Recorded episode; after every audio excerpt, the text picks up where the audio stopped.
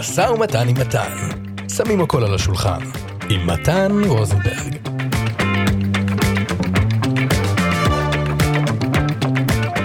ברוכים הבאים לפודקאסט שלי, זה הפרק הראשון של משא ומתן עם מתן. אני, מתן. אז מי אני ולמה שווה לכם להקשיב לי? אני קוסם למבוגרים, או אומן חושים, איך שקוראים לזה היום, ואני ממש לא מומחה לעסקים. אבל בתור עצמאי בארץ הבנתי שאם אני לא אעבוד על כישורי המשא ומתן שלי עם לקוחות, אני פשוט משאיר כסף על השולחן.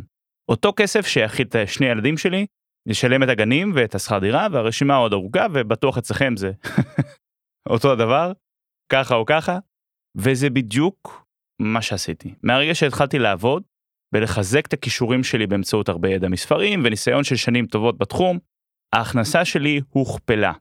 אני מקווה שאם תעקבו אחרי הפודקאסט הזה ותנסו כמה מהעצות מפה, גם לכם תהיה הצלחה כזאת. עכשיו, זה קשה להיות בעל עסק או עצמאי באופן כללי, לא משנה מה אתה מוכר, בין אם אתה די-ג'יי, את מעצבת שיער, פסיכולוגית, צלם או בעל פיצריה, זה קשה. ולמה? כי אתה מתעסק עם לקוחות. וכשאתה מתעסק עם לקוחות תמיד יהיה חוסר שוויון. חוסר שוויון בינך לבין הלקוח. והחוסר שוויון הזה נובע מכמה גורמים. אבל נתחיל מהגורם הראשון. לצערי, חוסר השוויון נובע מזה שאתם מגיעים משני עולמות שונים. כי אתם מבינים, רוב הסיכויים שמי שיקנה מכם הוא שכיר או שכירה. פשוט כי 90% מהאוכלוסייה העובדת היא שכירה, ושאר ה-10% בעלי עסקים ועצמאים. זאת אומרת, האנשים שקונים ממך לא מצליחים להבין כל כך למה, למה מה שאתה מוכר כל כך יקר. אתם מכירים את זה, היינו משחקים את המשחק הזה כשהיינו קטנים. יושבים באיזשהו ארמה, אוכלים איזה לאפה ומחשבים את מחיר המנה וכמה בעל העסק כביכול מרוויח. סלט עולה ככה, חומוס ככה, בשר ככה, או אם אתם מעדיפים פיצה ואתם יושבים בפיצריה, נניח בעל הפיצריה שמוכר את הפיצה ב-60 או 70 שקל, בואנה מה זה? קמח אני קונה בשלושה שקלים לקילו ואני לא צריך בכלל קילו בשביל להכין פיצה שלמה, וכמה גבינה הוא שם? הוא התקמצן עליי. 15 שקל ואני עוד נדיב. ואז קצת רוטב עגבניות ובתנור ומה זה. אז למה 70? קודם כל, אם אתם שומעים את הפודקאסט הזה, זה כנראה אומר שאתם בעלי עסקים או עצמאים בכל תחום שהוא, ואתם יודעים שהחשיבה הזאת לא נכונה. ואתם מזדהים יותר עם בעל הפיצריה. אבל שימו את זה רגע בצד. תחשבו מנקודת מבטו של הצרכן ולא של בעל העסק. פרספקטיבה של צרכן ממוצע של מסעדות או מסעדות מזון מהיר. של מי שצריך לשלם את ה-70 שקלים האלה. אתם לא צריכים לשלם 70 שקלים על זה. אתם רוצים לשלם 70 שקלים על זה. טוב, אולי לא בא לכם לשלם 70 שקלים, אבל אתם כן רוצים ליהנות מחוויה של פיצה עבודת יד על ידי מישהו שלמד לעשות את זה בצורה הטובה ביותר, שאתה תדע לעשות בעצמך, דפק את הבצק בעצמו, העיף את הבצק באוויר, ואתה יושב במקום כיפי, ממוזג, עם שירות טוב והריח משגע. אתם רוצים את הסיפור שאתם מספרים לעצמכם. כשאתה הולך לפיצריה או מסעדה איטלקית שמוכרת גם פיצה. הכי כיף שאתה לא צריך לשטוף כלים בסוף הארוחה או את כמות העצומה של הקמח מהרצפה וכל מי שהכין אי פעם פיצה ביתית מאפס יודע כמה בלאגן זה משאיר. על זה אתם משאילים 70 שקל, זה הערך. או שהערך הוא הסיפור שאתה תספר לעצמך במשרד מחר בבוקר על הסיפור על הפיצה החדשה שנפתחה ברחוב הרצל עכשיו לא משנה איפה אתם גרים בטח יש לכם רחוב הרצל ברחוב בעיר. אמ, עכשיו אם אתם בעלי הפיצריה הזאת הנה מה שאתם לא אמורים להגיד. שמע אני משלם לעובדים שלי 40 שקל לשעה שכר הדירה שלי הוא 15 אלף שקל לחודש ארנונה שלי החשבון חשמל ויש ימים שלא נכנס לקוח אחד. זה לא מעניין את הצרכן. כדי שללקוח יהיה אכפת מהמחיר זאת אומרת הוא ירגיש שזה שווה לו לשלם את ה-70 שקל האלה הסיפור לא יכול להישמע כמו רשימת תלונות. הסיפור חייב לדבר אליו מתוך עולמו הפנימי של הצרכן. הסיפור צריך לבוא מתוך התשובה הטובה ביותר לשאלה, מה יוצא לי מזה? אם ניקח את הדוגמה הזאת ל-high ticket item, זאת אומרת, נותן שירות שלוקח הרבה מאוד כסף לשירות חד פעמי, חד פעמי במרכאות, כן? כמו צלם או די-ג'יי או מעביר סדנאות או קוסם כמוני. אתם תקבלו הערות כמו מה שאתה מבקש ממני עכשיו אני מרוויחה בחודש או אני מרוויחה בשבוע ואתה רוצה להגיד לי שזה מה שאתה מבקש על ערב או על שעת עבודה או על ריטריט של סוף שבוע? בוא נחלק את הסיבה שהם אומרים את מה שהם אומרים לשני גורמים. גורם אחד, חוסר שוויון כמו שאמרתי, בדרך כלל זה בגלל שהם שכירים. הלקוחות שקונים מכם הם בדרך כלל אנשים שעובדים במקום עבודה כשכיר, והם אומרים לכם את זה. הנחת היסוד שלי כנראה נכונה, פשוט סטטיסטית אמרתי לכם, 90% מהציבור העובד הם שכירים. עכשיו במיוחד אם אתם עובדים הרבה עם B2B, זאת אומרת business to business, עסקים קונים מכם, לא בהכרח רק אנשים פרטיים. נגיד אה, צלם שמזמינים אותו לעשות מגנטים באירוע חברה, או שמזמינים אותי לעשות מופע מנטליזם בערב גיבוש. ואז חברת ההייטק, או הארגון הממשלתי, או הבנק, או לא משנה מה הארגון, מתקשרת בדרך כלל מנהלת משאבי אנוש, או מנהלת רווחה, שהיא שכירה של אותו ארגון. היא מקבלת משכורת קבועה. היא לא מקבלת כסף פר כל אירוע שהיא מארגנת. עכשיו גם אם זה היה אירוע פרטי ואותה אחת שעובדת איכשהו כשכירה אולי מתכנתת או עורכת דין או, או מנהלת משאבי אנוש והיא לא מצליחה להבין למה זה עולה כל כך הרבה כסף כי היא לוקחת את המנטליות הזאת מהעבודה הביתה. אומרת לעצמה איך יכול להיות שאני מרוויחה ככה בחודש וזה מה שאתה לוקח לשעה. יש להם דיסוננס מטורף למה משהו שווה. עכשיו, בתחילת הדרך לפחות של מערכת יחסים ביניכם, ביניכם כספקי שירות או יצרנים ללקוח, עד שתבצעו איזושהי פעולה שעליה נרחיב בהמשך, שיכולה אולי לשנות את התפיסה אצלם, עד שזה יתבצע, זאת המנטליות שתהיה אצלם, המנטליות של איך יכול להיות שזה עולה כל כך הרבה. החוסר שוויון הזה, אמרתי שיש שני פקטורים בקטע הזה, נכון? החוסר שוויון המקורי הראשון, הפקטור הראשון של החוסר שוויון, זה אה, שרובם שכירים וזה המנטליות שלהם, והפקטור השני הוא הכישלון האישי שלכם, שגורם לאנשים לא להבין מה יוצא לי מזה. הפקטור שגורם לאנשים לא להבין למה משהו עולה כל כך הרבה היא שאלה של ערך. אז הפקטור הראשון, כמו שאמרתי, חוסר שוויון בין שכירים לעצמאים, עניין של מנטליות, והפקטור השני זה הכישלון האישי שלכם להמחיש את הערך ללקוח, או תפיסת הערך. מה זה אומר תפיסת ערך, או באנגלית perceived value? כי זה לא באמת עולה הרבה, השירות שאתם מציעים. וערך זאת שאלה של איך אותה לקוחה שרוצה להזמין אתכם, למשל אותי, לאירוע, או שמישהי שרוצה לעשות תספורת סלש צבע אצל מעצבת השיער שלה, או מזמינה צלמת לחתונה, איך היא תופסת את הערך שלכם. אם היא לא מבינה אותו, אם היא לא מצליחה לתפוס למה אתם גובים את המחיר שאתם גובים, יכול להיות מאוד שאתם לא עשיתם את העבודה שלכם כמו שצריך. זאת אומרת, הכישלון האישי שלכם. לא המחשתם את הערך שלכם ללקוחה. עכשיו, אם אני אבוא להגנתכם ואגיד לכם, יכול להיות שהליד לא טוב. זאת אומרת, מי שעכשיו התקשרה אליכם בכלל לא רלוונטית, לא ברמת התקציב שהיה לה בראש, אולי אפילו לא ברמת השירות, וזה גם בסדר. בסופו של דבר, אם יש לכם עסק, בניתם מכונה, במרכאות, בעסק שלכם, המכונה הזאת תביא לכם יותר לידים רלוונטיים פר תקופת זמן מאשר לא רלוונטיים. ואם זה לא המצב, צריך לטפל בזה קודם, בעדיפות ראשונה, לפני שמגיעים לתפיסת הערך. זאת אומרת, אם הלידים שמגיעים לא רלוונטיים, מאוד מאוד קשה להמחיש להם את הערך, ואתם לא תדעו אם אה, איפה שנכשלתם זה באיכות הליד, או באיכות הכישלון האישי שלכם, שאתם לא יודעים איך להעביר את תפיסת הערך שלכם.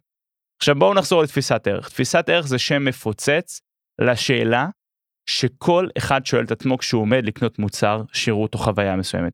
השאלה היא, מה יוצא לי מזה? יכול להיות שזה מאוד קשה לענות על השאלה.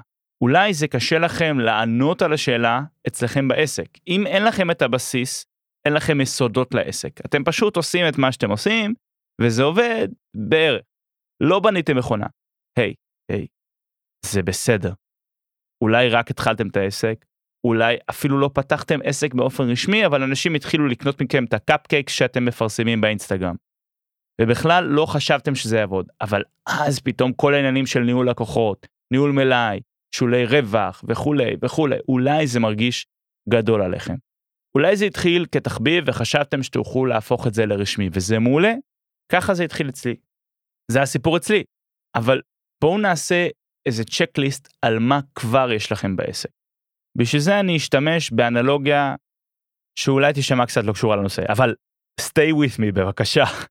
ואני מבקש, ואני מבטיח אחרי זה, שאני אענה על השאלה מה יוצא לי מזה בצורה שיכולה להועיל לעסק שלכם. הנה האנלוגיה הקצת לא קשורה. אם מישהו רוצה ללמוד ספרדית והוא לא יודע מילה בספרדית, אז הוא אומר לעצמו, אני אסע לספרד או לדרום אמריקה ואני אקלוט את השפה. ואז הוא מגיע ומבין למה הוא הגיע. זה נשמע לו כמו רעש, הוא לא מצליח, לא מצליח לפענח שום דבר. מה זה שם עצם, מה זה פועל, מי מדבר, מה הם אומרים שם בקיצור. לא משנה כמה זמן הוא יהיה שם, הוא כנראה יחזור בלי שום יכולת אמיתית בשפה. כי אין לו יכולת לסנן את הרעש. אם הוא לא מבין איך השפה עובדת, מה האוצר המילים הבסיסי, מבנה המשפט, הוא לא יכול להספיק להבין משפט של דובר השפה. ככה ברחוב. כי מי שמולו הוא הדובר הילידי של השפה. רוב הסיכויים שהוא נולד עם השפה הזאת וזה הדבר שהכי טבעי לו. כשמשהו טבעי אנחנו בדרך כלל לא מודיעים אליו, מוד, לא מודעים אליו. לא מודעים לאיך שזה עובד. זה כמו ללכת או ללעוס. כשאנחנו הולכים ברגל אנחנו לא יודעים שהמוח שלנו שולח איתות חשמלי לרגליים ומערכת מורכבת בטירוף שעברה אבולוציה במהלך מיליוני שנים כדי שאנחנו נוכל ללכת על שתיים. פתאום הרגליים שלנו עובדות והן נעות לכיוון מסוים. באנלוגיה של הספרדית הדובר הילידי פשוט ידבר בצורה שהוא מכיר שבשביל הבחור הזה שמנסה ללמוד ספרדית וטס לספרד או לדרום אמריקה זה פשוט מהיר מדי. עד שהוא מנסה לפענח את המשפט הראשון שיצא לו מהפה ואם בכלל יש לו את הכלים לפענח את זה כמו אוצר מילים וכולי הדובר הילידי שהוא פגש בחוק כבר במשפט החמישי או השישי רחוק שנות אור ממנו. בשביל זה יש קורסים, ספרים, אפליקציות, מורים פרטיים, כדי להנגיש את השפה בהתחלה ולהביא אותך למצב שתוכל להתמודד עם דובר ילידי ברחוב או בחנות. ואז אחרי קצת הבנה וקצת אוצר מילים הוא יגיע לספרד או לדרום אמריקה, עדיין יהיה לו קשה. אבל יהיה לו יותר כלים לפענוח והוא יבין אחוז ניכר מהשיחה. ומתוך זה שהוא יבין, הוא יתחיל לצבור עוד קצת ידע, פעלים ואוצר מילים, והוא יבין דברים מתוך קונטקסט. למשל, אם הוא צריך לדעת איך להגיע לרחוב כזה או כזה, הוא צריך לדעת פעלים כמו ללכת, לחצות את הרחוב, מילים כמו רמזור, תמרור, שמות של רחובות, ימינה, שמאלה וכולי. אחרי קצת זמן, זה יהיה לו כבר קל, והוא יתחיל להבין מה חסר לו בשפה כדי להתקדם. כדי שהוא יוכל לנהל שיחות ברמה יותר גבוהה, כדי שהוא יוכל להתחיל ליהנות מזה ולא להרגיש כמו ילד בן ארבע שרק לומד לדבר. אחרי שהרבה זמן שהוא כבר מרגיש שהוא שולט בשפה, הוא יראה שיש בעיה לפעמים לאנשים אחרים להבין אותו. פה מתחיל ה fine tuning האמיתי, אמיתי, לדייק, לדייק ולדייק. במקרה מסוים יכול להיות שהוא מבין את דוברי השפה היטב, אבל הם לא מבינים אותו, כי, כי אולי הקצב של השפה שהוא מדבר לא מספיק טובה לאוזן שלהם. כאילו האינטונציה לא מדויקת. לא ברור אם מישהו אומר זאת הצהרה, או שהוא שואל שאלה, או אולי המבטא שלו קצת כבד מדי. אז אולי הוא ילך לקואוצ' מבטאים כמו ששחקן לפני סרט הוליוודי צריך לעשות, או קלינאי תקשורת שתעזור לו בזה, וככה זה ישתפר וישתפר. עד שהוא אפילו יהיה כמעט שווה ערך לדובר השפה. זה תהליך ארוך שצריך להיות פה מאוד עקבי, ואני אומר את זה מניסיון. אני למדתי ספרדית בתהליך מאוד ארוך, והיום אני נשוי לדרום אמריקאית, ויש לנו שני ילדים, ואנחנו מדברים בבית רק ספרדית. אז חזרה לענייננו, אני יודע, אנלוגיה לא קשורה, הו, חזרה למציאות. למה לימוד שפות קשור לניהול עסק, או ספציפית לנושא של תפיסת ערך, או לשאלה, מה יוצא לי מזה? או לצ'קליסט שאתם צריכים לעשות לעסק שלכם. אז ככה, לימוד שפות, להבדיל מהרומנטיזציה שרואים בסרטים, שכל מרגיל בסרט ג'יימס בונד יודע איזה 12 שפות, לימוד שפות זה לא דבר אינטואיטיבי, לפחות לא בתור בן אדם מבוגר. אתה לא יכול לנסוע לספרד בלי הכנה ולחשוב שתחזור עם ספרדית שפתם, אין דבר כזה. בעסק שלך או שלך זה אותו הדבר. יכול להיות שאתם לא יודעים מה אתם עושים. זאת אומרת, התחלתם למכור ציורים שלכם, אבל זה עובד. אולי יש קצת סטרס, אולי אתם אומרים קצת דברים שאתם לא צריכים לעשות, אה, עושים דברים שאתם לא צריכים לעשות, אבל קונים את הציורים שלכם, אתם מכניסים כסף, אבל לאט לאט אתם מבינים שעל כל עסקה הייתם יכולים להוציא אולי 20% יותר כסף. או שאתם כל הזמן מסכימים להנחה שהלקוח מבקש. או שאתם מתמחרים נמוך מדי ואתם בכלל לא מודעים לזה. בגדול, אתם משאירים כסף על השולחן. ואולי אתם עוד לא מבינים את זה כי אתם עוד לא שם בעסק שלכם. היי, hey, היי, hey, זה בסדר. לנשום עמוק. הצ'קליסט אצלכם לא קיים, אתם כמו מישהו שמנסה להבין ספרדית ולא יודע מה הוא צריך ללמוד קודם. אז נחזור לנושא. אתה או את רוצים לסחוט בעסק, שהעסק יתקתק. אבל once הבנתם את זה, עשיתם את הצ'קליסט ואמרתם שיווק צ'ק, ניהול לקוחות צ'ק, אה, ניהול מלאי צ'ק, סימנתם וי, אבל הבנתם שאתם משאירים כסף על השולחן בשלב המשא ומתן, אתם מבינים משהו מאוד ספציפי. אתם רואים איפה הכל מתחיל להתפרק. איפה הדברים נופלים בין הכיסאות. הלקוח מגיע אליכם, יש פניות, יש טלפונים, אז אולי, רק אולי, הבעיה היא לא בשיווק. זאת אומרת, איך הלקוח מגיע אליכם? הם מגיעים, והם מגיעים יפה, אבל הם לא סוגרים. אז אולי הבעיה היא במכירות. או אם נדייק, אולי הבעיה בכישורי המשא ומתן שלכם. לכן הגעתם לפודקאסט, משא ומתן עם מתן, אני מתן. עכשיו, אני לא צריך להגיד לכם שזאת החוליה הכי חשובה. לא כי הראשונה, כי צריכים לשווק וצריכים להיכנס לידים, אבל אם המשא ומתן לא מצליח, והעסקה לא נסגרת, זה אשכרה. זה מה שמפריד את הלקוח מהכסף שלו, ושהכסף שלו נהיה הכסף שלכם, אוקיי? בלי הכסף של הלקוח אין עסק. לא משנה כמה התמונות באינסטגרם נראות טוב, או כמה מרגשים הפוסט של, הפוסטים שלכם בפייסבוק. בואו נתחיל מהבעיה הראשונית של ניהול משא ומתן. לפני שמתווכחים על מחיר ומסכימים על תנאים, אתם צריכים לדעת לענות על השאלה של הלקוח. ואני אחפור לכם כל הפרק הזה. מה יוצא לי מזה? למה שאני אקח אותך ואקנה ממך את השירותים שלך, או אזמין את השירותים אה, שלך, או אקנה ממך את המוצרים? למה, למה, למה? מה יוצא לי מזה? אולי אתם עונים לו, אבל התשובה שלכם לא ממש מספקת אותו, ואז הוא לא מתקדם, אותו לקוח, הוא לא מתקדם לשלב המשא ומתן. למה הסיפור שאתם מספרים ללקוח לא מספיק טוב? למה התשובה שלכם לא מספקת אותו? בדרך כלל זה קשור לעובדה שההגעה למחיר עבורכם הרבה יותר קשה. והעמידה מאחורי המחיר, להגיד זה עולה ככה, היא הרבה יותר קשה. כמו שזה יישמע כמו קלישאה המשפט הזאת. המשפט הוא מה אתם שווים. עכשיו, להגיד את המחיר זה קשה להרבה אנשים כי הם, הם שמים את הערך של עצמם עם המוצרים ביחד. ולפעמים עדיף שזה יהיה יותר קשה להגיע למחיר בהתחלה, וזה לפעמים אפילו הרבה יותר בסדר מאשר ההפך. נסביר מה אני מתכוון. אתם נלחמים בצניעות מסוימת, כאילו אתם מפחדים שתשמעו שחצנים או מלאים בעצמכם אם תגידו משהו.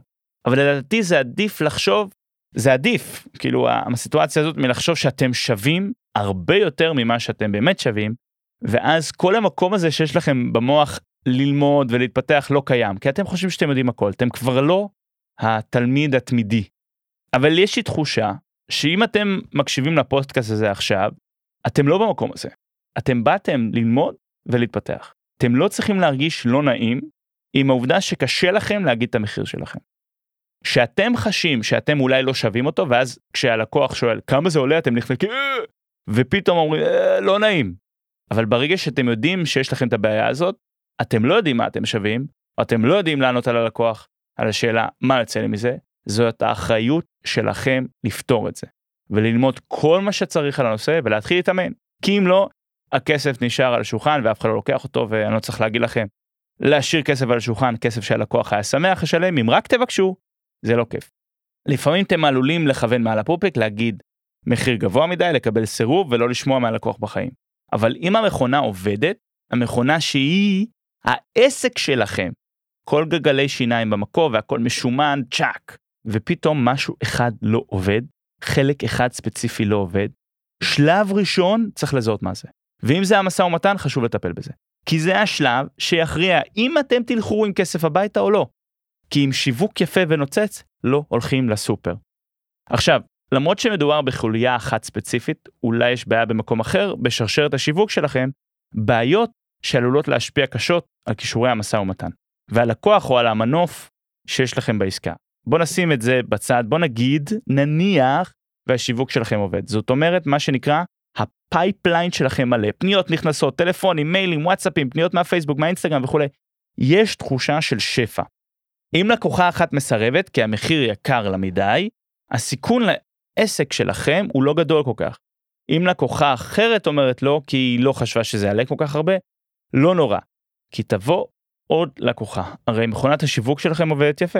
האתר באוויר, יש מודעות גוגל, יש מודעות uh, פייסבוק, הם רצו, אתם מספיק זמן בתחום ויש גם רשימת תפוצה ומפה לאוזן, אבל ברגע שאין לכם את כל זה, זאת אומרת ה pipeline שלכם ריק, אין פניות, אין מיילים, אין הודעות באינסטגרם, אין טלפונים, אין ביקורים בחנות, יש תחושה של מחסור, ברגע שיש תחושה כזאת של מחסור, הקול הזה בראש שלוחש לעצמכם, אין לי לקוחות, אין פניות, אין ביקורים, אני חייב לסגור את הלקוח הבא שמגיע, אני חייב להילחם בשיניים על הלקוח הזה, למלחמה הזאת, המלחמה על כל לקוח אין, אין תוצאה חיובית. הלקוח הוא כמו, הוא מריח פחד.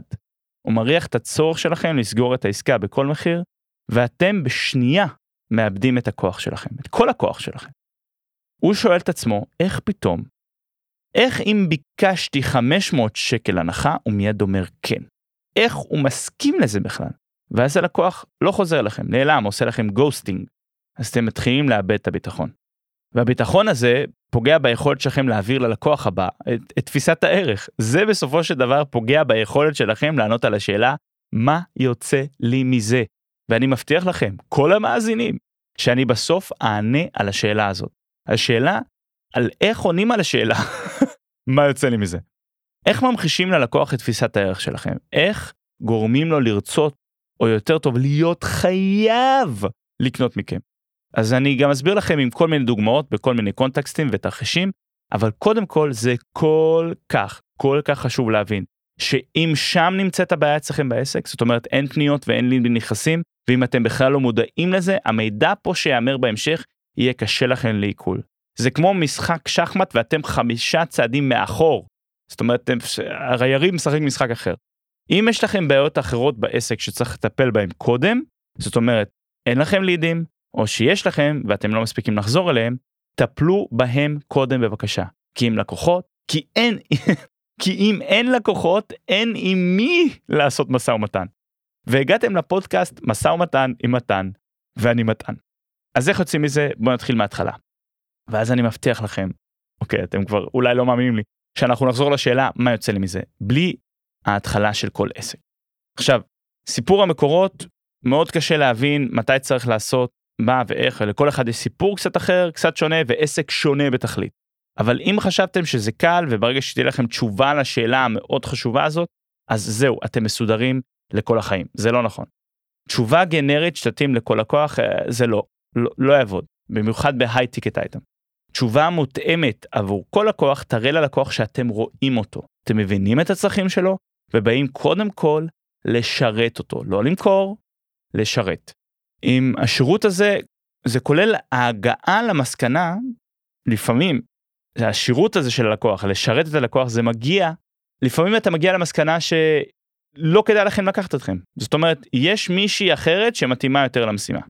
וככה אתם משתתפים את הלקוח הכי טוב, ביצעתם את המשימה הכי חשובה, לא לסגור את הלקוח רק בגלל שהוא נמצא שם, רק בגלל שהוא פנה אליכם, זה יכול להגביר את חוש, חוש הריח של הלקוח הפוטנציאלי והוא יגיד אני מריח פחד, אני מריח שהוא ממש לחוץ לסגור אותי, וכמו שאמרנו, זה נוגד את המטרה. ושנית, כדי לגרום לו להבין שהוא צריך אתכם, ואם הגעתם בשיחה למסקנה שהוא לא צריך אתכם, אבל באמת לא צריך אתכם, השירות הכי טוב שאתם יכולים לתת לו הוא להגיד, שמע, אני לא האיש שלך למה שאתה מבקש. יש אנשים שהרבה יותר טובים ממני למשימה שאתה מבקש וכולי. בוא נדבר בדוגמאות, אני מתן, ואני קוסם למבוגרים. זאת אומרת, אנשים מתקשרים אליי למשל מחברת הייטק, ש... כדי שאני אעשה אירוע לעובדים שלהם. כי אם חוגגים פורים במשרד, או מדליקים נר בחנוכה, חנוכה, או עושים הרמת כוסית לכבוד ראש השנה, או סתם עושים ערב גיבוש. אני מופיע למבוגרים, זה הקהל. האם אני יכול להופיע לילדים? כן, אבל רק אם זה בקונטקסט משפחתי. זאת אומרת, בר מצווה שיש שם גם ילדים, או עם, הם, עם ההורים שלהם, או עם סבא וסבתא, זה מופע משפחות. אם תבקשו ממני לעשות יום הולדת לילד בן 6, 30 ילדים שיושבים על מחצלת בזמן שההורים מפטפטים שם מאחורה, אין לי מופע כזה, אני לא יודע להתמודד עם זה, אבל יש לי חברים שתותחים בזה. יש חברים שאני אפילו לא יכול להפנות אליהם אירוע כי הם סגורים חצי שנה מראש כל יום. אחלה עסק, להיות קוסם לילדים, אבל אני לא, זה לא העסק שלי. אז אם לקוח מתקשר אליי ומבקש את זה, אני אומר לו, תקשיב, אני לא האיש שלך, וזה הדבר הכי טוב שאני יכול לעשות עבורו. עכשיו, אני בוחר לראות איך אני יכול להמשיך לשרת אותו. למשל, אני יכול לעזור לו למצוא קוסם, ילדים, למקרה הזה, שפנוי בתאריך. הרי לי יש את הרשימת מומלצים שלי, אני יודע מי יעשה לו טוב, ואני אמליץ עליו בחום. ואם הוא בוחר אותו ויש לו אירוע מוצלח עם אותו קוסם ילדים, אני גם יוצא טוב מהעסק. אותו אחד שהתקשר אליי במקור ורצה קוסם ילדים, זוכר אותי לתשוב, אה, לטובה, או לא זוכר אותי, אבל לפחות לא יזכור אותי לרעה, השארתי אותו במקום טוב יותר ממה שהוא היה כשהוא פגש אותי בשיחת הטלפון הזאת לראשונה. טוב, מוכנים לדבר על איך לתמחר כדי לגרום ללקוח להבין שהמחיר שווה את התמורה, או אפילו היה משלם יותר ממה שאתם מבקשים? כן, יופי. חוק מספר 1, בלי אגו. אל תכניסו את האגו. אל תחברו את הערך העצמי שלכם למחיר שאתם מוכרים את השירותים שלכם. זאת אומרת, אם אני מוכר בזול, אני עצמי זול. אם אני מוכר יקר, אני פתאום עם האף גבוה בשמיים ואני מתנשא מעל כולם. אל תעשו את זה. אל תחברו את התמחור שלכם לאגו ולערך העצמי שלכם. אני חושב שתמחור קשור, קשור לערך, אבל בסופו של דבר, כלל האצבע הוא כזה. הלקוח צריך להרגיש שעבור מה שהוא משלם, הוא היה אפילו משלם יותר. אולי לא במעמד הקנייה, אבל כאשר הוא מקבל את המוצר או את השירות, או השירות מסתיים, השירות שהוא שכר, אה, הוא מרגיש שהוא היה אפילו משלם יותר. הערך שהוא מקבל שווה יותר בעיניו מאשר מה שהוא משלם. אבל אין באמת נכון או לא נכון כשזה קשור לתמחור, זה הרבה יותר קשור להרגשה אצל הצרכן או הלקוח. למשל, להיות זול יכול להיות מעולה, זה תלוי בשוק. בוא ניקח סופרמרקטים, לדוגמה. אף אחד לא משווה בין רמי לוי לטיב טעם או ל-MPM. כולם טובים וחלקם מוכרים את אותם מוצרים בדיוק באותה איכות.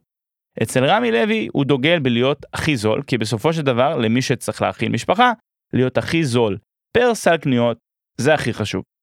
אבל רמי לוי לא פתוח בשבת או בשתיים לפנות בוקר ולרווק התל אביבי הממוצע שעובד באיזה בר וחוזר גמור מעבודה ורק רוצה לחמם איזה פיצה קפואה במיקרו, אין לו בעיה לעבור ב-AMPM ולשלם עוד חמישה או שבעה שקלים לאותה פיצה שהוא בדיוק היה יכול לקנות ברמי לוי.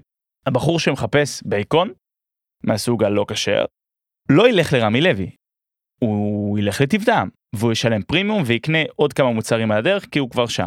אז מה אתם מוכרים? רמי לוי מוכר חוויה של סל קניות זול. זאת אומרת, מוצרים איכותיים, בסיסיים, המחיר הכי זול. טיב טעם מוכר בשבת, וגם מוצרים לא כשרים, הקהל שלו הוא לא הקהל הדתי. בלשון המעטה. אז טיב טעם מוכר מוצרים לא כשרים, או מוצרים שלא ניתן למצוא בכל סופרמרקט אחר. זה הערך שלו.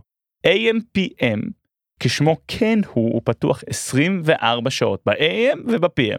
הוא מוכר נוחות, זה הערך שלו. עכשיו אתם, מה אתם מוכרים? אם את פסיכולוגית או מאמן כושר או התרופת שיניים מבחינתכם, אם אנחנו נדבר דוגרי, אתם מוכרים את הזמן שלכם. כל לקוח או פציינט נכנס אליכם לקליניקה או לחדר כושר ומשלם X כסף פר שעה או פר פרוצדורה. נניח הלבנת שיניים אצל רופאת שיניים תעלה X ומילוי סתימה תעלה Y. אצל הלקוח הוא משלם על טרנספורמציה, בין היא טרנספורמציה בריאותית, נפשית או אסתטית. הוא רוצה להרגיש יותר טוב, להיראות יותר טוב, ואולי הוא בשוק הרווקים רווקות, ולכן הוא צריך חיוך לבן יותר, גוף חטוב יותר, ונפש בריאה יותר. מבחינתכם זה הערך שלכם, אבל הזמן שלכם שווה כסף, ואם השעה הזאת לא מולאה ביומן, בעל העסק, כלומר אתם, פסיכולוגית, הרופאת שיניים, הזה, לא מקבלים את הכסף מהלקוח. אז איך פסיכולוגית תתמחר את עצמה? פסיכולוגית יכולה לקחת 400 שקל לשעה למשל, בטח זה יותר יקר עכשיו, אבל סתם אני אומר 400 שקל לשעה, והיא יודעת שהיא יכולה לעבוד 8 שעות ביום, או 10 שעות ביום, או אפילו 12 שעות ביום, וככה היא ממלאת את היומן. גם אנשים מגיעים אליה אחד אחרי השני, יש לה קליניקה משלה, היא לא צריכה לנסוע לכל לקוח, להיתקע בפקקים לחפש חניה, זה נחשב, נכנס בתוך החישוב של התמחור שלה. עכשיו לפעמים יש ביטולים ודחיות ושינויים והכל בסדר. אבל בוא ניקח אותי, למשל, כי אני דוגמה אחרת לגמרי, אני קוסם באירועים. אני עקרונית גם יכול לקחת 400 שקל לשעה. אני גם מוכר את הזמן שלי, אבל אצלי זה one time only. הלקוחה מתקשרת אליי כדי שאני אספק תוכן ואבדר ואקסים את האורחים. היא מתקשרת בדרך כלל אחרי שהם סגרו כבר אולם אירועים, דקורציה, די-ג'יי, צלם, והם כבר שלחו כבר הזמנות אה, לכל האורחים על האירוע של ה-15 באפריל בשעה 7 בערב באשדוד. אין פה מקום לשינויים, זה התאריך, זאת השעה, זה המקום, take it or leave it. אני לא אשב עם יומן פתוח ואומר לה, אה, פחות מתאים לי שבע בערב, בוא נעשה את זה בארבע ונזיז את זה לשבעה עשר במאי, סבבה? זה נשמע לכם מגוחך, לא? אז זאת הסיבה שאני חייב לתמחר את הזמן שלי בהתאם, זאת הסיבה שלי, זה לא מעניין את הלקוחה, אבל זאת הסיבה שלי. ללקוחה אני מספר סיפור שמעניין אותה. עכשיו אני אגיע לזה. זה עסק שהוא שונה בתכלית מהעסק שלי. כמו שציינתי, הפסיכולוגית או שיניים, הן יכולות להזיז את השעה ביומן פר פציינט, הן הר... הרבה יותר גמישות. אני לא. גם כי אני לא יכול להיות בשני מקומות בו זמנית, למרות שאני קוסם, וגם כי אני לא יכול להגיד ללקוחה מה לעשות, יש יותר מדי חלקים נעים במערכת כדי להזיז אירוע. היא תצטרך להזמין את כל האורחים מחדש, ואז זה אומר שאולי חלק גדול לא יוכל להגיע לאירוע וזה עצוב. ואז אולי בעל האולם ידרוש ממנה דמי ביטול גבוהים כי הוא בדיוק כמוני, הוא לא יכול לשריין את האולם לשני לקוחות שונים באותו זמן על אותו חלל. אז אם היא דוחה או מבטלת את האירוע, הוא נשאר קרח משני, משני הכיוונים, כי יכול להיות שהיו לו כבר פניות על התאריך והוא אמר להם סורי, העולם תפוס. ולכן אני לא יכול לקחת כמו הפסיכולוגית, ולכן אני גם לא מתמחר פר שעה. כי זה לא באמת מה שהלקוחה צריכה, היא לא צריכה לחשב כמה שעות זה. מופע של 45 דקות הוא לא יותר טוב או פחות טוב ממופע של שעה או שעה וחצי. הסיפור שאני מספר ללקוחה כבר קיים אצלה בראש. אני רק דואג להעצים ולהדגיש את הערך שלי, וככה אני עוזר לה להבין ולענות לעצמה על השאלה, מה יוצא לי מזה? זאת השאלה האולטימטיבית. עכשיו, זאת, זה הסיפור, מה שאני מספר. לי יש בעצם אחריות גדולה על האירוע שלה, והיא יודעת את זה. כי, בוא נלך על מקל וגזר, אם המופע שלי איום ונורא, הלקוחה תהיה מובכת נורא, והאורחים ידברו על האירוע ועל איך אומן החושים פישל בכל קטע על הבמה מול כולם, ויכול להיות שהזיכרון של האירוע עצמו ייהרס, וזה מה שהיא קונה בעצם, היא קונה את השקט הנפשי שהאירוע שלה בידיים טובות, ושאני הולך לשדרג את האירוע, אנשים הולכים לעוף באוויר, ושכולם ידברו עליו כי המופע יהיה טוב, ובמקום שיגרוע, יגרע, יגרע, יגרע מהאירוע, הוא יוסיף לאירוע. ולא יהיה כזה, מה זה קשור? לא, יזכרו אותו. יהיה חיבור בין מגניב למדהים לבין הבת מצווה של מיכל. מה שאני מוכר לה בעצם זה זיכרון. אני מוכר לה את הזיכרון של האירוע שלה. אני הופך את האירוע שלה למה שהוא. לפעמים אני המיין אבנט, לפעמים אני פחות המיין אבנט. אבל בסוף יזכרו שלזאת נעלמה הטבעת, ולזה נקראו המחשבות וכולי. וזה מדהים שבעצם זה מה שהיא קונה, זה הערך שלי. הזיכרון, הזיכרון של האירוע, זה מה שאני מוכר. הערך, הערך הוא הזיכרון. ה-one time. האם אני מפקידה את האירוע שלי, את הזיכרון של האירוע שלי בידיים המיומנות ביותר. למחיר שאני מוכן לשלם. עכשיו, אני לא מעיד על עצמי את זה, אני לא אומר שאני טוב וזה זה מה שאני מוכר, אני פשוט מקשיב ללקוחות. הם אומרים למשל, שלום, הגעתי למתן, אכן כן, אני מתן. אנחנו עושים בת, בר מצווה בבית. איזה יופי, וכמה אורחים צפויים להגיע? 70, 80, מעולה. ויש לכם כבר תאריך? כן, ב-27 בפברואר. בערב או בבוקר או צהריים כזה, מעולה, תני לי שנייה אחת לבדוק ביומן, אני פנוי. אז מה בתוכנית? אתם מזמינים קייטרינג, חתן הבר מצווה מזמין את החברים שלו, את כל הכיתה? אה, כן, כן, הוא מזמין את כל הכיתה. אנחנו מזמינים את המשפחה, ויהיו לו כמה חברים שלו, וכמובן ילדים של המשפחה. ואני שואל אותה, ולמה חשבתם להזמין אמן חושים? כי הזמנו אורחים, יש אוכל, אבל אין שום דבר מעבר לזה. אני מרגישה שאני צריכה תוכן? כן. צריכה תוכן. נהדר. אז אני שמח מאוד שפנית אליי, זה בדיוק מה שאני עושה, אני משמח את האורחים שלך, נותן להם על מה לדבר, ומוציא אותם מהפלאפונים. יש לי כמה סוגים של מופעים, ואז אני מתחיל בתיאור המופע ואיך זה ייראה, ושומע עוד קצת פידבק והסברים, ומנסה להמחיש לה בוויזואלית מסוימת, בצורה שבתקווה היא תצליח לדמיין איפה אני משתלב באירוע שלה. עכשיו, תוך כדי שיחה אני מנסה להבין איך הגיע אליי, כי זה נותן לי יתרונות מסוימים. לאחר שיחה אני אשלח לה המלצות, אולי אתר האינטרנט שלי, ואשלח לה סרטונים שמוכיחים עד כמה שאני יכול להוכיח שמה שהרגע אמרתי לה בשיחת המכירה הוא נכון. אם אני לא בונה את האמון הזה, קשה להגיע לתפיסת הערך. היכולת שאני אוסיף תוכן לאירוע שלה, כי היא בעצם חוששת שהאירוע שלה יהיה סתם אירוע.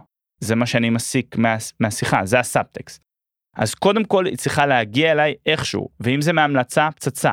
כי אז אני מתחיל בעמדת בעמדה קצת יותר חזקה ברמת האימון שלה בי.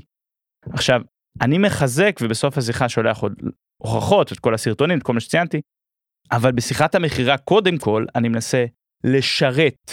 זאת אומרת, אם אני רואה שאני לא המוצר או השירות שהיא מחפשת, או שאני לא יכול לתת לה את מה שהיא מחפשת, אז אני מנסה לשרת ולעזור לה, למרות שזה לא משפיע עליי ישירות בצורה של כסף הביתה. אני לא אצא מהעסקה הזאת בסוף עם סגירה, וזאת אומרת הכסף נשאר אצל הלקוחה, או מול כל אה, שירות שהיא בוחרת אחרי זה לסחור את שירותיו או את שירותיה, והם נשארים עם הכסף. עכשיו, ברגע שעברנו את שלב השירות, את איך אני משרת את הלקוחה, אני מנסה להמחיש לה את הערך שלי באירוע שלה ולמה היא צריכה אותי. ובאותו זמן אני בונה את האמון. רק כשיש לנו את שני הדברים האלה אפשר להיכנס לשלב המשא ומתן, להתחיל להיכנס לכסף ולדייק. עכשיו כל זה יכול לקרות בדקה וחצי וגם יכול לקרות בשלוש שיחות אה, טלפון של עשר דקות כל אחד או פגישה פנים מול פנים וכולי. היא צריכה באותו זמן שאני מעביר את תפיסת הערך שלה, אה, את תפיסת הערך שלי אצלה, באותו זמן שאני מנסה לענות לה על השאלה מה יוצא לי מזה, אני חייב לבנות אצלה אמון, כדי שלתפיסת ערך תהיה בסיס, כדי שתהיה לה תפיסת ערך אחיזה במציאות. אחרת אם אין אמון, אני יכול להבטיח אלף הבטחות, אבל אם היא לא מאמינה שאני סוג האנשים שיכולים לקיים את ההבטחות, זה לא שווה כלום. אין ערך, זה סתם דיבורים. אחרי שיחת מכירה טובה, היא אמורה להיות רגועה בידיעה שאני האדם הנכון. אני לא סתם מישהו. אני האדם הנכון למשימה המאוד חשובה הזאת, שהמשימה היא לא רק שאתה לא תהרוס את הזיכרון של הבת מצווה של הבת שלי, בזה שההופעה שלך תהיה כל כך גרועה וקלת השמחה תהיה כל כך מובכת, שיזכרו את האירוע לרעה וירצו לשכוח. ברור שזה לא מה שאני רוצה שהיא תחשוב, ואני בטוח ביכולות שלי, ו... אבל היא עוד לא יודעת שאני בטוח ביכולות שלי. אני צריך לבנות אמון. לא רק שאני לא צריך לא להרוס את האירוע, אני חייב לגרום לו להיות אירוע יוצא דופן, שיזכרו בתקווה לתמיד. רק אז אפשר אולי לעבור לשלב המשא ומתן וסגירת העסקה, וזה... על זה הפודקאסט הזה, משא ומתן עם מתן. עכשיו, על כל טכניקות הסגירה שנדבר עליהן ב... אנחנו נדבר על זה בפרקים הבאים, כי אחרת הפרק הזה, שהוא כבר ארוך מדי, יהיה עוד יותר ארוך. עכשיו, בלי לידים שנכנסים, זאת אומרת, אם אין לכם מכונת שיווק שעובדת עבורכם, כמו שציינתי אה, בהתחלה, אי אפשר כבר להגיע לשלב בניית האמון ולתת תשובה מותאמת אישית לשאלה מה יוצא לי מזה. כי אין לידים. אי אפשר להגיע לשלב שבו לוקחים את הכסף הביתה, כי אין, אין לכם לקוחות. עכשיו, יש שיחות שהן נונות מיידית על ידי הלקוח. זאת אומרת, היא מתקשרת ומנהלת את השיחה, כי לא נותנת לי אפילו לעשות את הפיץ שלי. היא מתקשרת ואומרת, שלום, סתם דוגמה. הגעתי למתן, כן, אתה עושה מופעים, כמה זה עולה? כן, אשכרה ככה, זה נשמע כמו חוצפה, לא? אבל זאת לא חוצפה. היא מול רשימה שהיא ראתה בגוגל או באיזה פורטל, והיא צריכה כמה מחירים כדי לתת לבוסית שלה או להתייעץ עם בעלה או להגיש לאיזה מכרז או לדבר עם הוועד. אין לה זמן להתנחמד איתי. אבל לי, לצערי, אין הרבה מה לעשות עם המידע הזה. לא הספקתי בכלל לדעת איך קוראים לה, אה, אפרת, אוקיי. לשאול איך היא הגיעה אליי, מה היא חוגגת או איזה אירוע היא מציינת. לבנות אמון ולנסות לבנות אצלה את תפיסת הערך לאירוע. אין לי את הזמן הזה. אז לפעמים אני זורם ואני אומר לה מחיר. ואני אומר מחיר גבוה בכוונה, כי ככה אני יכול לסנן את השיחות הלא רלוונטיות ולהמשיך ביום העבודה שלי. כי אחרת היא סתם מבזבזת לי את הזמן. אבל אם היא אומרת למשל יש סיכוי להנחה, אני עונה לה תמיד ככה. אני חושב שזה קצת מוקדם בשלב הזה לעשות משא ומתן. היא מבינה מיד, היא מבינה שהיא מבקשת עכשיו סתם מחיר, כי היא צריכה זה, ועכשיו היא רוצה הנחה על המחיר הזה, למה? היא רוצה מחיר יותר טוב מהרשימה שהרגע התקשרה. אני לא בעמדת כוח בכלל, שום מנוף אין לי, אז למה שאני בכלל, לא רק שלא אסכים להנחה, אסכים לרעיון של הקונספט שבכלל הגענו למשא ומתן של הנחה. הרי זה יותר מדי מוקדם. עכשיו בשלב הזה של כל המשא ומתן אנחנו נדבר בפרקים הקודמים, כי כל אחד מהם זה נושא ענק, אבל אני אגע בזה לפני, כי אני לא רוצה לשנות נושא, אחד מהפקטורים הכי חשובים במשא ומתן זה מקבלי החלטות. לי אין שום סיבה להניח או לדעת שהיא, אפרת, אותה אפרת שעכשיו התקשרה אליי, מקבלת את ההחלטות היחידה. זאת אומרת, אני אומר מחיר והיא אומרת כן, לא. או מבקשת הנחה. המון פעמים קבלת ההחלטות מתבצעת בקבוצה של אנשים. זאת אומרת המנכ"ל, הסמנכ"ל כספים או באירוע פרטי נגיד בן או בת הזוג וכולי. להיכנס למשא ומתן מבלי להכיר את שאר מקבלי ההחלטות זו טעות. אבל כמו שאמרתי אני לא רוצה לשנות נושא כי הפרק הזה הוא על תפיסת ערך וכמו שציינתי היא צריכה להיות מותאמת אישית פר לקוח, לענות לכל לקוח אינדיבידואלית על השאלה מה יוצא לי מזה. ובהיי טיקט אייטם, במיוחד, זה שווה לכם. אם אתה צלם חתונות, מרוויח 6,000 או 7,000 שקל לחתונה, שווה לך להיפגש עם הזוג פנים מול פנים, להשקיע בעוד שיחות טלפון ולהרשים עם התיק עבודות שמדבר בזכות עצמו. התיק עבודות הכי טוב שאתה יכול להראות. חתונה זה יום גדול ויקר. עכשיו מעצבת שיער או מאפרת של איפור קלות, למה זה עולה שלוש או פי שלוש פי ארבע לאותה עבודה כביכול, ברור שזה לא אותה עבודה, אני לא מבין בזה מספיק, אבל זה בגלל ה-one time, זה בגלל האחריות, זה יום גדול שכנראה לא יחזור לעצמו, גם אם הנישואים נסתיימו בגירושין, אני צוחק, זה מבין לא מתכוון. עכשיו זה יישמע לכם לא קשור, עוד אנלוגיה לא קשורה, אתם זוכרים את הסרט זיכרון גורלי עם ארנולד שוורצנגר, זה בעיניי סרט אדיר, וזה סרט עתידני שמתרחש uh, בעתיד. זה סרט שבו אנשים יכולים לנסוע לחופשה במאדים. עכשיו כמובן שזה סרט בש... שנעשה בשנות ה-90 והם לא ניבאו שיהיו לנו סמארטפונים בכיס וטלוויזיות יהיו שטוחות אבל אנחנו כן נוכל לנסוע למאדים. הסרט כולל כל מיני עלילות משנה וזה מורכב אבל בהתחלה הגיבור רוצה לצאת לחופשה למאדים ויש חברה שבעצם מציעה שירות שעוסק בשאלה הפילוסופית למה אנחנו בעצם יוצאים לחופשה. כי בסרט יש אפשרות שבמקום שבאמת תצטרך לנסוע למאדים על איזה חללית, אתה הולך למרפאה כלשהי, למרפאה כלשהי, והם משתילים לך במוח באיזה פעולה כירורגית זיכרון. הם משתילים לך זיכרון כאילו היית באמת בחופשה במאדים. זאת אומרת, אין הבדל במוח שלך בין אם נסעת על אמת או לא. מבחינתך היית במאדים, ולמרות שלא יצאת מהבית, אבל אתה לא יודע את זה, המוח שלך לא מבדיל. אז למה אני מעלה את זה? את האנלוגיה לא קשורה לסרט זיכרון גורלי. כשמזינים ממני מופע, בוודאי שצריך ליהנות באותו הרגע, אבל הרגע חולף כל כך מהר, ובאירוע מה שחשוב הוא הזיכרון של האירוע, וזה הערך בסיטואציה הספציפית הזאת שאני מדבר עם הלקוחה. יכול להיות שאתה מוכר בדיוק אותו דבר, אבל בסיטואציה אחרת הערך משתנה. אם אתה מוכר פיצה קפואה של מעדנות היא תעלה 20 שקלים, אם תמכור פיצריה גורמה היא תעלה 70 שקלים. שאלה היא מה הערך שאתה מחפש בפיצה, פיצה זה פיצה, לא? לא. כי אם אתה רעב ב-2 בבוקר אחרי משמרת לילה בעבודה ובא לך פיצה, לפיצה יש ערך אחר עבורך. אתה רעב עכשיו ובא לך לאכול עכשיו. אם בא לך לאכול טוב ולנסוע עם החבר'ה לבלות, הפיצה תעלה יותר. יכול להיות שפיצה מעדנות ופיצה גומה אין להם את אותו טעם וכמובן זה גם נכנס בערך כמו שהבנתי יש הרבה פקטורים. העובדה שיש לכם מצלמה מעולה בסמארטפון שלכם שחיה בכיס שלכם הסמארטפון באופן קבוע זה כל הזמן אצלכם או ביד או על השולחן זה גורם זה גורם לכך שאתם מתעדים את עצמכם כל הזמן. יצאנו לשתות קפה עם החבורה, סלפי. אנחנו בים, סלפי. התינוק תקע גרפ, סלפי. טוב או רע, אני לא יודע. אבל פתאום הערך של הצילום הוא אחר. התמונות שוות פחות, והרגעים שווים פחות. פעם הייתה לך מצלמת פילם עם 30 תמונות, היית חייב לתפוס את הרגע דרך עינית מאפנה, ולא ידעת איך זה יצא, ואז היית צריך ללכת לחנות פיזית שמפתחת את התמונות בחדר חושך, וחיכית יום, יומיים, שלושה, הכל עבור 30 תמונות שאין לך מושג איך יצאו. אבל בטח הערכת יותר את כל ה-30 תמונות מאשר 90% מהאלבום שכרגע נמצא בסמארטפון שלך. אז מה אני מוכר? אני לא יכול לקבל 12 פציינטים ביום, אני לא כמו הפסיכולוגית.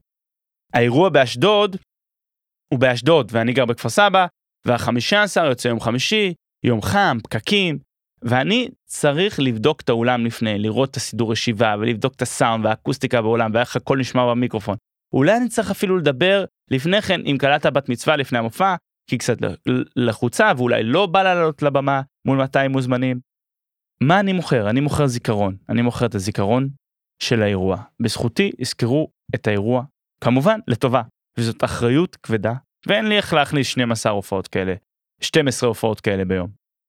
אף אחד לא מגיע אליי לקליניקה, אני לא יכול לעשות מחיר של יחידים ואימון קבוצתי כמו מאמן הכושר, אני מוכר זיכרון, האירוע ייגמר, החופשה תיגמר, תקופת התיכון תיגמר, הילדים יתגייסו לצבא, יתחתנו, יהיה להם ילדים, וכל מה שנשאר זה זיכרון. העבר בעבר והעתיד כבר כאן. והרבה יותר כיף להיזכר בזיכרונות נעימים ואפילו מדהימים כאלה שמביאים סיפור טוב. אז מה הערך שלי? בכמה אני צריך למכור מופע, או בכמה אתם צריכים למכור אימון כושר? אין נכון או לא נכון. דו את הערך שלכם ושמרו, כמו שאמרתי, על האגו בריסון קל. כי it's not about you, זה הלקוח. אם תבינו מה יוצא לו מזה, תוכלו להמחיש לו את הערך שלכם. הוא יקנה, אולי לא, אבל הסיכויים יגדלו. וברגע שאנחנו יודעים את זה, אנחנו כבר בהתחלה טובה. ואם בא לכם להתכונן לפני הפרק הבא, תרשמו לעצמכם מה אתם מוכרים. או שתנסו לענות על השאלה מנקודת המבט של הלקוח הפוטנציאל שלכם, מה יוצא לי מזה.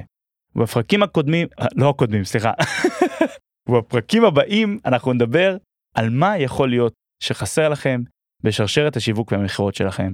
כי לפעמים זה מה שתוקע את הגלגלים של המערכת עוד הרבה לפני שלב המשא ומתן. תודה רבה שהקשבתם לי, אני הייתי מתן, האזנתם למשא ומתן עם מתן. תודה. משא ומתן עם מתן. שמים הכל על השולחן. עם מתן רוזנברג.